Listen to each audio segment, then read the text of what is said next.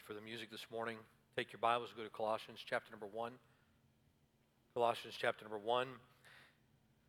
And we'll be reading verses 15 through 18, or actually, we'll read down a little further than in verse 18 this morning. We'll read 15 through verse 23. But I'll be speaking to you from 15 through 18 this morning, will be our text. This morning, we stand on the edge of some very deep water as we approach this passage of Scripture. Um, and I think there is some wisdom in coming with a bit of trembling to a text like this, of just considering the weight of what it entails. And so we come this morning asking God to give us insight and to give us clarity of thought as we approach it. If you found your place there, let's begin reading in verse number 18. We'll read down, I'm sorry, verse number 15, rather, and we'll read down through verse number 23. He is the image of the invisible God, the firstborn of all creation. For by him all things were created in heaven and on earth, visible and invisible.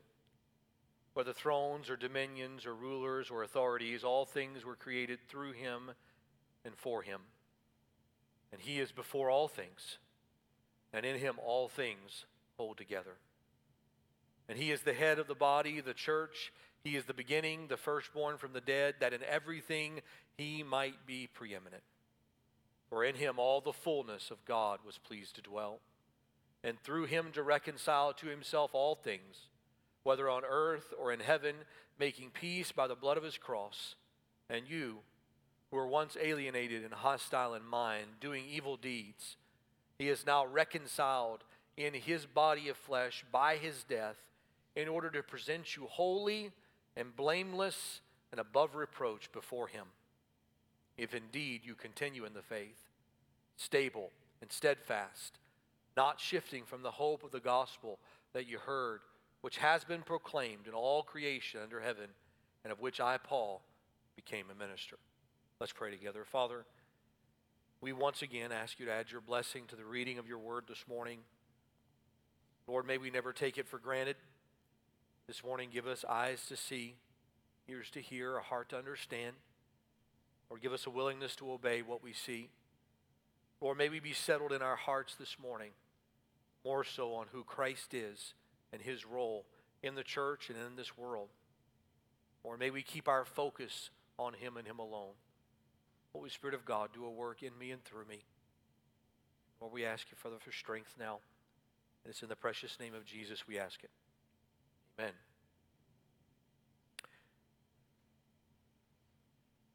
We saw last few weeks that Paul's prayer, as he unpacked it for us, as he begins to pray for the church of Colossae and then by default praying for us as well, he's calling out for them to be filled with the knowledge of God's will. And he said, I want you to be filled with wisdom and understanding.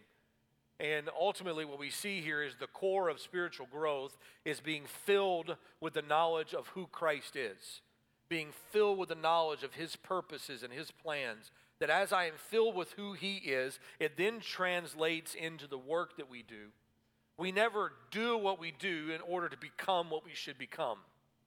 It's just the opposite in the natural world that we think, well, if you want to be uh, healthy, then you run so that you can be healthy and or you exercise that you might become something. Just the opposite is the case in the spiritual realm, in that we are made saints in Christ, and therefore we live in saintly ways. We are made holy, and so therefore we live out holy living. We're empowered by our nature that has been made new in Christ to live in a way that is in accordance with what Christ has made us. He's called us out. Not only do we have a work, this work was to be pleasing and fruitful, and it was wrapped up in the person and the work of Christ. And then we're to have strength. This strength was strength to endure. It's to endure the circumstances of life that go against us and the people of life that annoy us or that wrong us or that get in our way. And the reality of the fact is, everybody here, we understand what it is to have circumstances that rattle us. We understand what it is to have financial situations that rattle us. We also understand what it is to have people who are just under our skin. People who do us wrong. Anybody here ever been done wrong by somebody? All right? Yeah, we've had that happen and we're going to have that happen. And yet, this gospel is giving us power. And the word here is dunamis. It's dynamite power that works through the gospel of Jesus Christ to give me the ability to lay down the wrong and not hold you accountable for your sin. Understanding that Christ has already paid for all of my sins and he's paid for all of your sins. And it's been paid in full. And this is what the power of the gospel does to us. It also tells us that Paul is praying that they would understand the deliverance that they possess. This deliverance was seen through redemption and forgiveness, and it is in Christ. Now, when we would talk with someone or interview people or even volunteers, when we start defining maybe a volunteer role or a staff role, a question might come to the table and say, Are we putting too much on their plate? Are we giving them too much to do? How many of you ever felt like you have too much on your plate? Got a few people like that? Yeah. You got too much, too many responsibilities, and, and job descriptions defy uh, actually describing the job because there always tends to be more things on the plate than what is actually what actually is written down that we're going to do and we feel like we have too much on their plate, so maybe you ought to move a few things off the plate. And so, if we were to ask the same question when we come to this, that Christ is going to be all of this to the church, does Christ have too much on his plate? Is this too much to expect of him? I mean, eh, can he really come through in this way? And what we do not know about Christ, that should fill us, or what we need to know about Christ should fill us up it empowers us to endure, it secures us in redemption and forgiveness. But does Christ have the ability and the power and authority to get us where we need to be? Does Christ have somehow another uh, the, the, the power? Is he, is he really in the right position to make this happen? Or maybe is Christ simply just a created being that is just above us in the order of creation, and thus he is only a means to another level of enlightenment? And this is the heresy that was being pushed to the church at Colossae. That Christ was a part of this created world. He was a part of what we see around us, and he is, he is intertwined with it. And though by his works he has stepped above us a little bit, he's still a part of this. And so, have we put too much on his plate to ask him to redeem us? Have we put too much on his plate to ask him to empower us? Is, is knowing Christ enough? Is being filled with him enough? Get the idea from their teaching here that somehow or another he was a means to enlightenment. He was a sort of a bottom rung of the ladder. Somehow or another down there on the bottom, but just one step up. And if you want to know Christ, you can grow in enlightenment, but he's not the answer to it. Now, we rightly confess this morning that Christ is superior to us. Amen? We, we see that. And then we look at the created order and we think, well, what about the angels? I mean, where does he rank with the angels? I mean, is, it, is Christ better than the angels? Is he more than what angels are? Is he just maybe equal with the angels? And he used to be an angel, and some would teach us that he was actually a brother with Satan himself. And these kinds of teachings that were swirling today and are still alive today were going on then. And this was where they saw Jesus as just an enlightened being, that maybe he wasn't better than angels. What about above the natural world? I mean, shouldn't we trust science? I mean, do we have science to rest our confidence in? Do we really need Jesus there in this created order that we live in? How secure really is the work of redemption? What about kingdoms that are here on this earth and the hierarchy of those powers that be? And there's not a month goes by that I don't get somebody send me an email or something on Facebook about some other conspiracy. And they're, do you know, do you know what they're trying to do to us? And fill in the blank. Let me stop just for one second. Is this seem too loud? Is the mic too loud for you guys?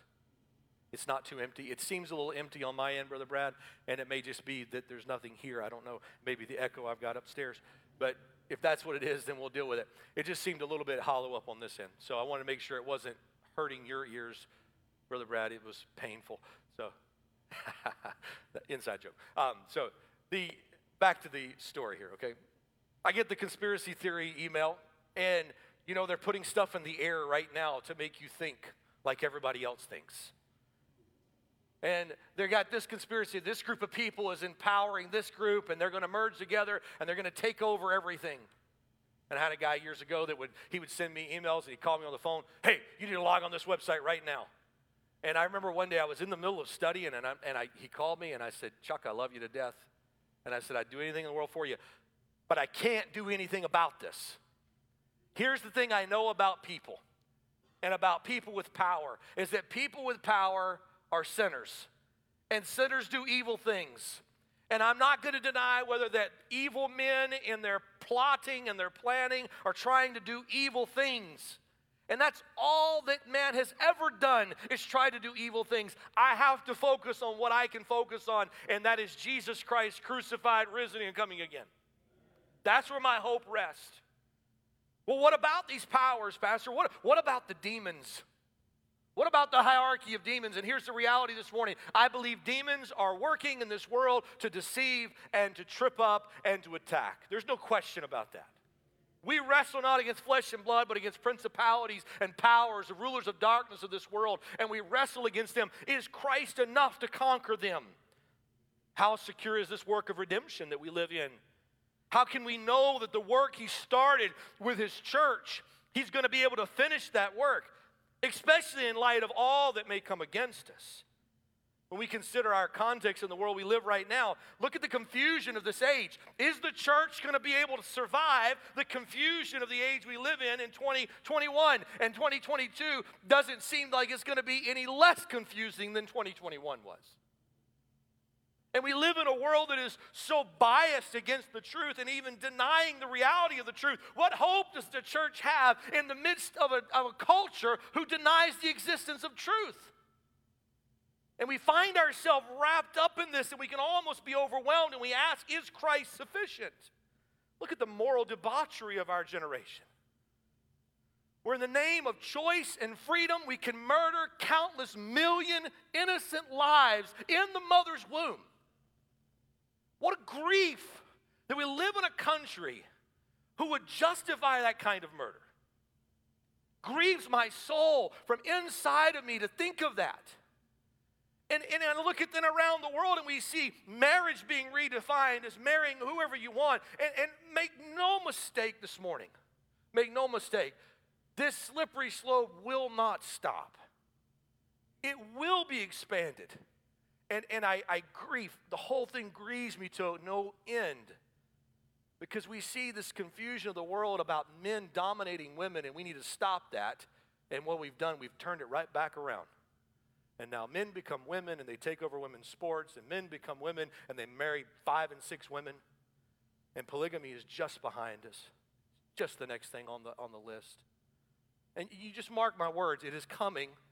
And we live in this confused world of broken people. And yes, they need the gospel of Jesus Christ. Yes, they need hope. But I be honest with you, when we consider all the agendas against us, it is easy for us sometimes to stand up and say, okay, I get that Christ was good for a Sunday school flannel graph when I was a kid, but is he enough for the church today to mark forward with? Look at the churches around us that cave to the whims of culture.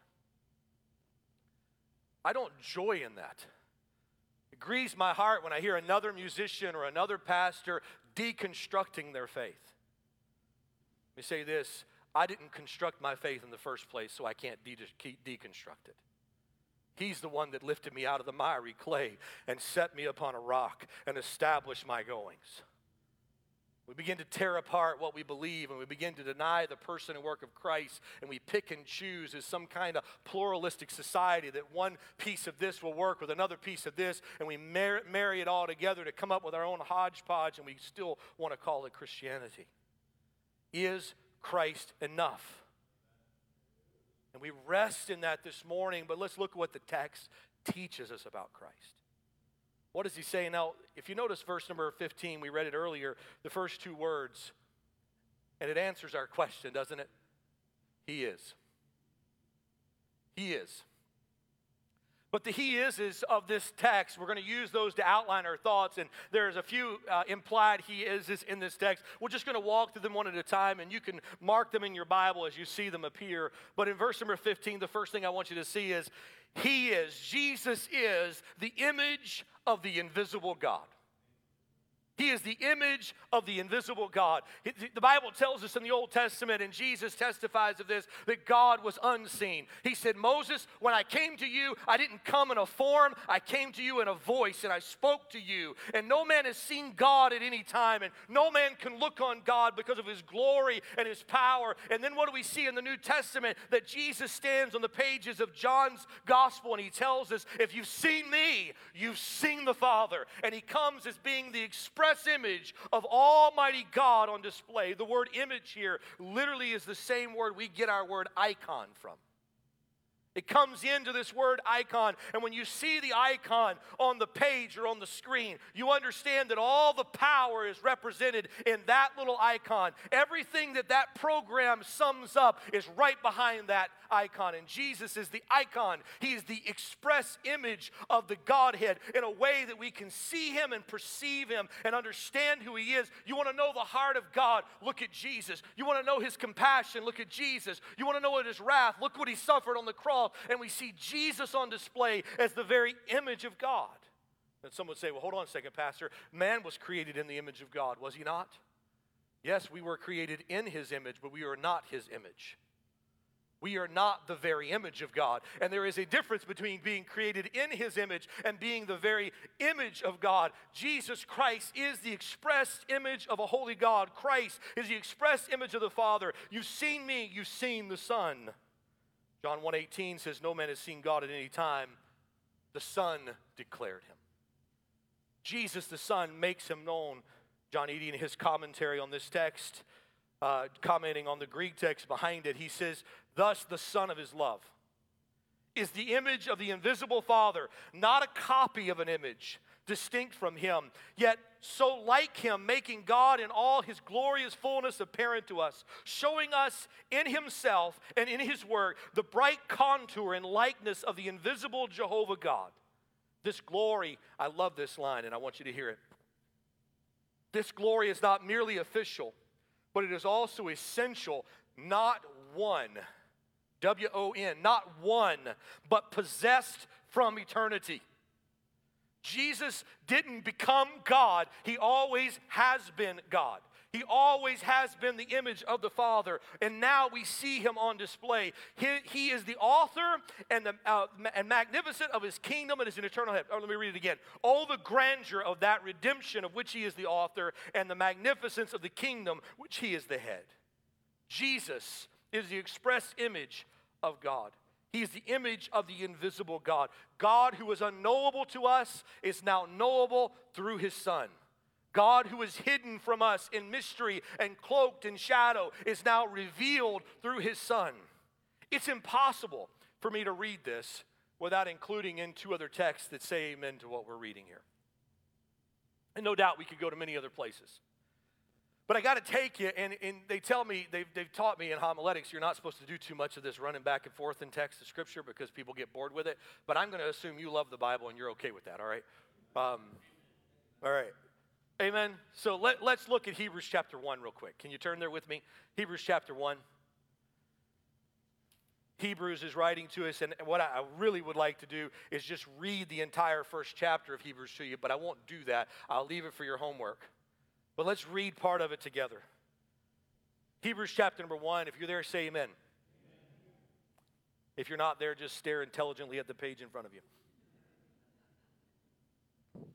Long ago, at many times and in many ways, God spoke to our fathers by the prophets.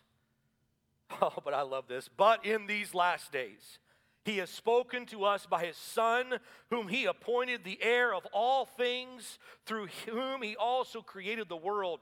He is the radiance of the glory of God, the exact imprint of his nature, and he upholds the universe by the word of his power.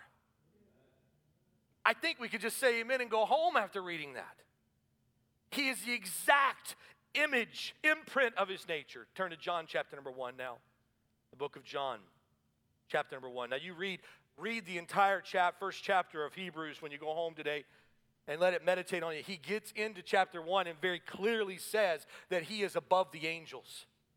He said, To which angel said he, Thou art my son, this day have I begotten thee? None. And it's, there's so many awesome arguments. I got to preach Colossians, not Hebrews. Maybe we'll preach Hebrews another day. John chapter 1. He says amen to it again. In the beginning was the Word. The Word here is Logos, it's the reason for everything. It was in the Greek arguments that there had to be a base understanding, a power behind everything that is. What is this power? What is this philosophical why of everything? And they said it's the Logos. And so John takes up their languages and he says, Let me tell you about the Logos. In the beginning was the Logos, and the Logos was with God, and the Logos was God. What is he speaking of? He's speaking of Jesus. In the beginning was the Word, and the Word was with God, and the Word was God. He was in the beginning with God. All things were made by Him and through Him, and without Him was not anything made that was made. In Him was life, and the life was the light of men. And again, you could read the rest of the chapter. Now, when we come to Colossians in chapter number one again, Jesus is the firstborn of all creation. So we said that he is he is the firstborn of all creation.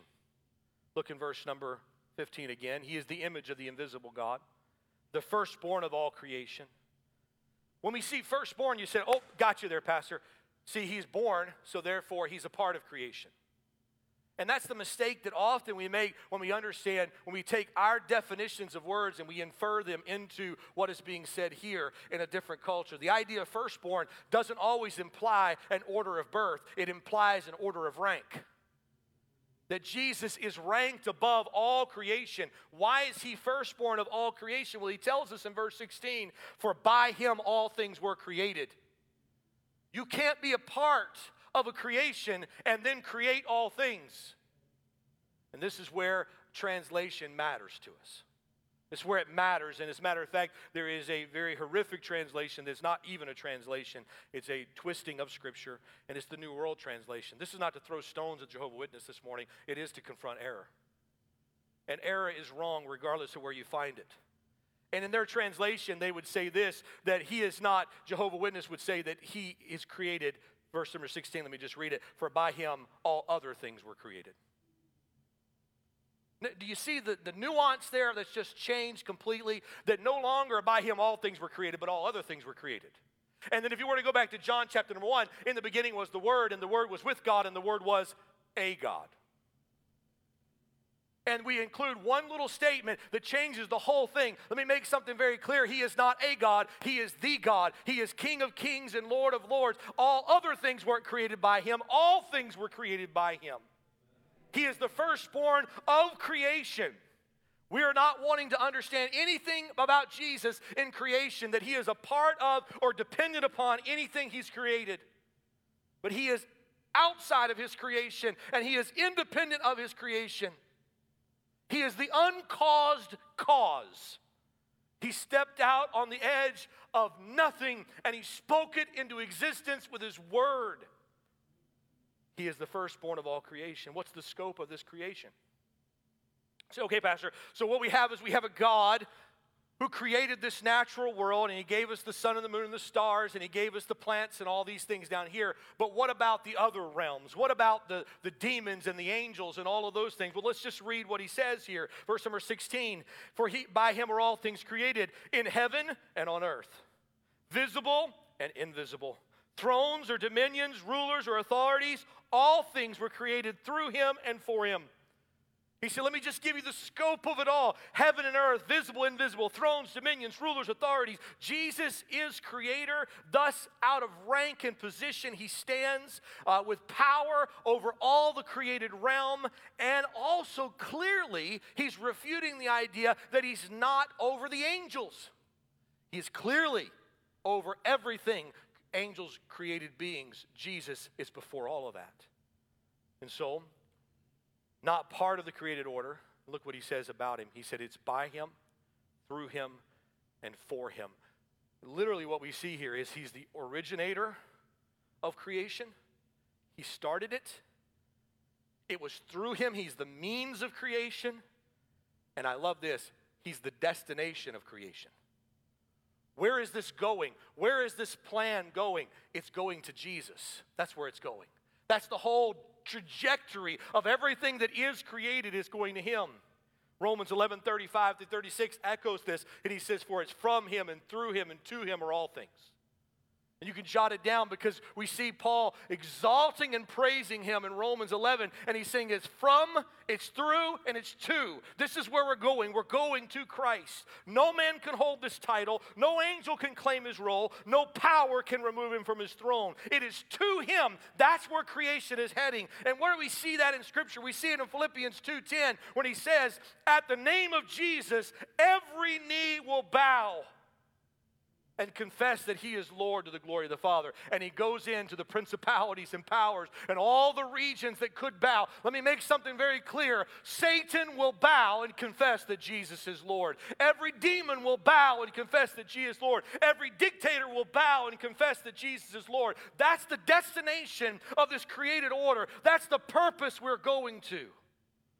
This is what he's looking for. And so we see a fallen world that we live in today that is corrupted by sin and is broken and separated from what God intended it to be.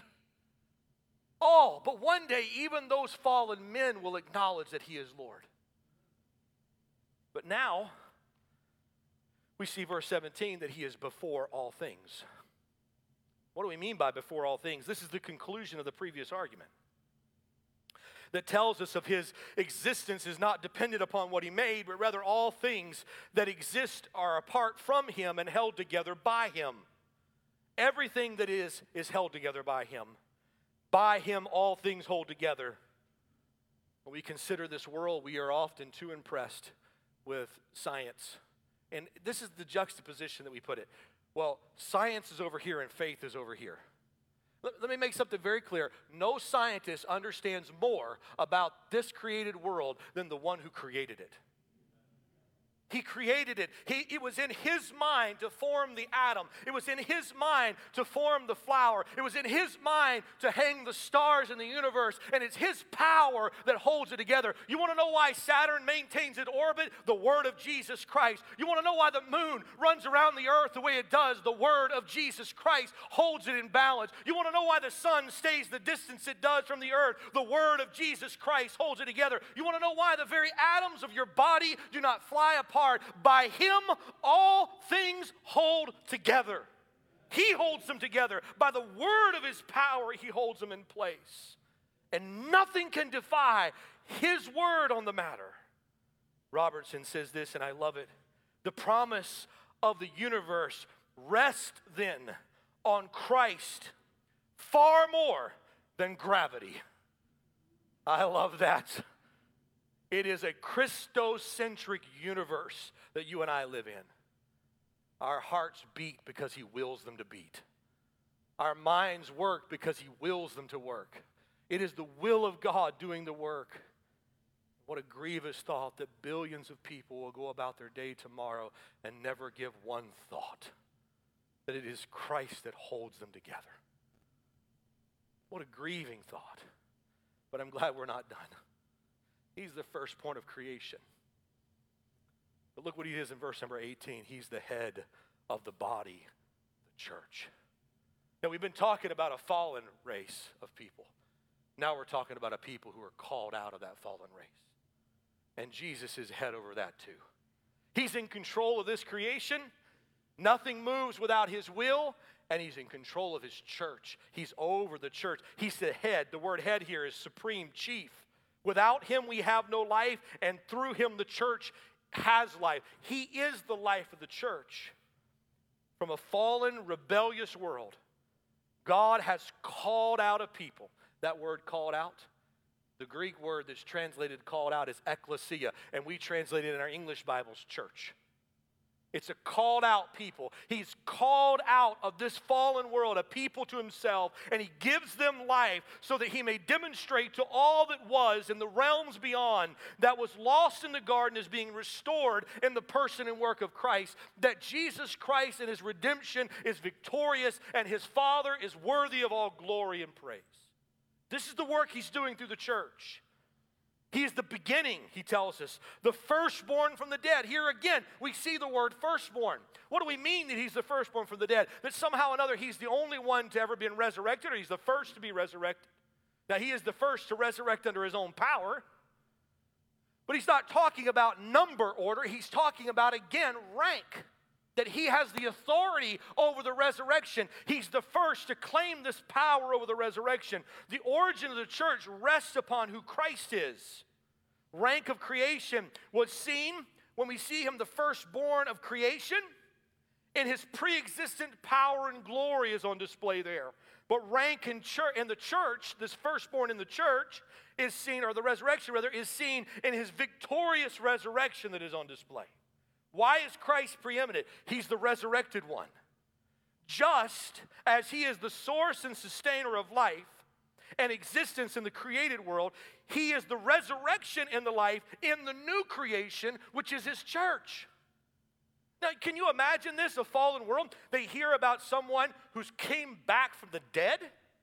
I mean, if we hear somebody lost 50 pounds in 30 days, we want to buy their book. How did you do that? And we buy their book, put it on the shelf, and don't ever read it, but we still buy their book. Well, there's one that came back from the dead, friend, and nobody else has done that under their own power, and he wrote a book about it. And we have the words of life in our very hands this morning. Jesus Christ is the head of the church. He is the authority over that church, and we stand with that authority, under that authority this morning. As Christ is the firstborn of creation, what does he do? He creates and he holds together. This is what he's doing right now. He's the creator God, and he holds his creation together. As the firstborn from the dead, what does he do? He is resurrecting and he's reconciling. He's calling a people to himself. This is what he does. Why? What is on display here? What is the end of all of this? Verse number 18 again. That in everything he might be preeminent. That everything in the church ought to be about Christ. Everything we do, let me say this morning, when you go to the nursery, what we want to see is Christ preeminent in the nursery. When you go to the children's ministry, we're not interested in entertaining your children. You can take them to Disneyland if you want to. What we want to do is lift up Jesus Christ so they'll hear him preached every Sunday and every Wednesday that Christ will be preeminent in what we do with our children's ministry. When we stand on the stage here, it's not about putting a man on display or putting songs or our ability on display. It's about lifting up Christ and letting Christ be preeminent. When someone stands behind this pulpit, maybe they always stand underneath the Word of God to lift up the name, the only name that is worthy, and that is a preeminent Lord Jesus Christ. We hold Him up in everything. That when you walk through the halls, the conversations are Christ preeminent. When you go to a growth group, it's Christ preeminent. When you go to an activity on a teen activity, and we'll play and we'll have fun and we'll throw water balloons, but let Christ be preeminent in everything that we do. Let Him be preeminent. Kent Hughes, in his commentary on this text, was so helpful to me when he wrote these words. What should this mean to us? Simply this that in everything he might have the supremacy. Everything extends his firstness to a wide scope as possibly conceivable and beyond. There is no room for other gods or pluralism. Only Christ is preeminent. He must have first place in everything in our families, in our marriages, in our professions, in our mission and ministry, in matters of intellect, in time, in love, in conversation, in pleasures, in eating, in play, in athletics, in what we watch, in the art that we enjoy, in the music we produce, in our worship. Let Him have first place in all things. Let Christ be first. So, what does this mean? Can the one who holds the universe in place sustain you in trouble? Can the one who causes the atom to hold together secure you by his grace? Can the one who commands the stars empower me to put up with annoying people? I'm not talking about anybody here. Okay? Can he empower me in his service? Can the one who conquered death commission his church to preach the truth in 2021? Can the one who conquered death provide power for his church to do the work? Can he perpetuate the church even in the light of a fallen culture? Can the resurrected Lord fill out his job description? And I want to say a hearty yes, he can. And he will, and he does. We need not this morning, church, cut one verse from the page of Scripture to accommodate a fallen world. We do not need to cut one verse from the page of Scripture to accommodate a fallen world. I don't think you heard me. We don't need to cut one verse from Scripture to accommodate this fallen world. We stand upon the Word of God. There is not power on heaven or earth that can alter His plan. Jesus said His very words about His church the gates of hell will not prevail against it. Sometime in the late 1700s, Adam Duncan was in battle. And in this battle, it was a naval battle. And in the battle, the, the, the goal often of the enemy was to hit the lead ship's mast. And if you could hit the mast, you would cripple the ability of that ship to maneuver in the water. And it would do another thing is it would lower its colors, its flag. And if the colors came down, it would signal surrender to the rest of the fleet, even. And they would begin to strike their colors or lower their colors down. There became a phrase that was used because of a battle that Adam Duncan was in, and it was called Nail Your Colors to the Mast. And in the midst of a very fierce battle, the mast was struck and the flag came crashing down to the deck. And it seemed evident that the other ships in the fleet would begin to surrender. And Admiral hollered out for someone to get the colors and get them back up. And Jack Crawford, a young seaman, grabbed the flag and began to climb to the highest part of the ship. And he took a hammer and a nail with him. And he didn't have a rigging to tie it on that could be lifted up and brought down again. But he climbed to the toppest piece of that ship he could get. And he took his hammer and his nail and he nailed the colors of their ship to the mast. And what it did is it kept them from being able to surrender now. Because the flag was nailed to the mast, their colors were nailed to the mast. And this morning, what I would say the church needs to do is we need to nail our colors to the mast. We need to climb to the toppest part we can and nail the colors of Jesus Christ. You see, the aim of our enemy has always been to bring down the mainsail, and the mainsail has always been the, lo- the Lord Jesus Christ. If we lower Christ, we signal defeat. We must nail our colors to the mast. He is our banner of victory. May we climb to the highest point of our homes and nail Jesus Christ and his banner to the mast. May we climb to the highest point of our church and say, Christ be pre- preeminent. May we go to the top of our very lives, the very words we say, and say, Let Christ be preeminent. Nail our colors to the mast, that in all things he might be preeminent. That's what we're called to do, church. And this morning, nothing will assail the church that Christ is not aware of and can't handle. And so we march forward preaching Jesus Christ crucified, risen, and coming again. Would you pray with me this morning? Father, we thank you for your word and its sufficiency. Holy Spirit of God, I pray that you would take what is said this morning and drive it deep into our hearts. Father, do a work that only you can do. What I pray that one may be here this morning that finds themselves shaken, that, Father, they would run to Christ this morning. Father, if one here finds themselves outside of Christ, that, Father, they would run to him this morning. Holy Spirit of God, call us to you. In the precious name of Jesus, we pray all these things. Let's stand to our feet.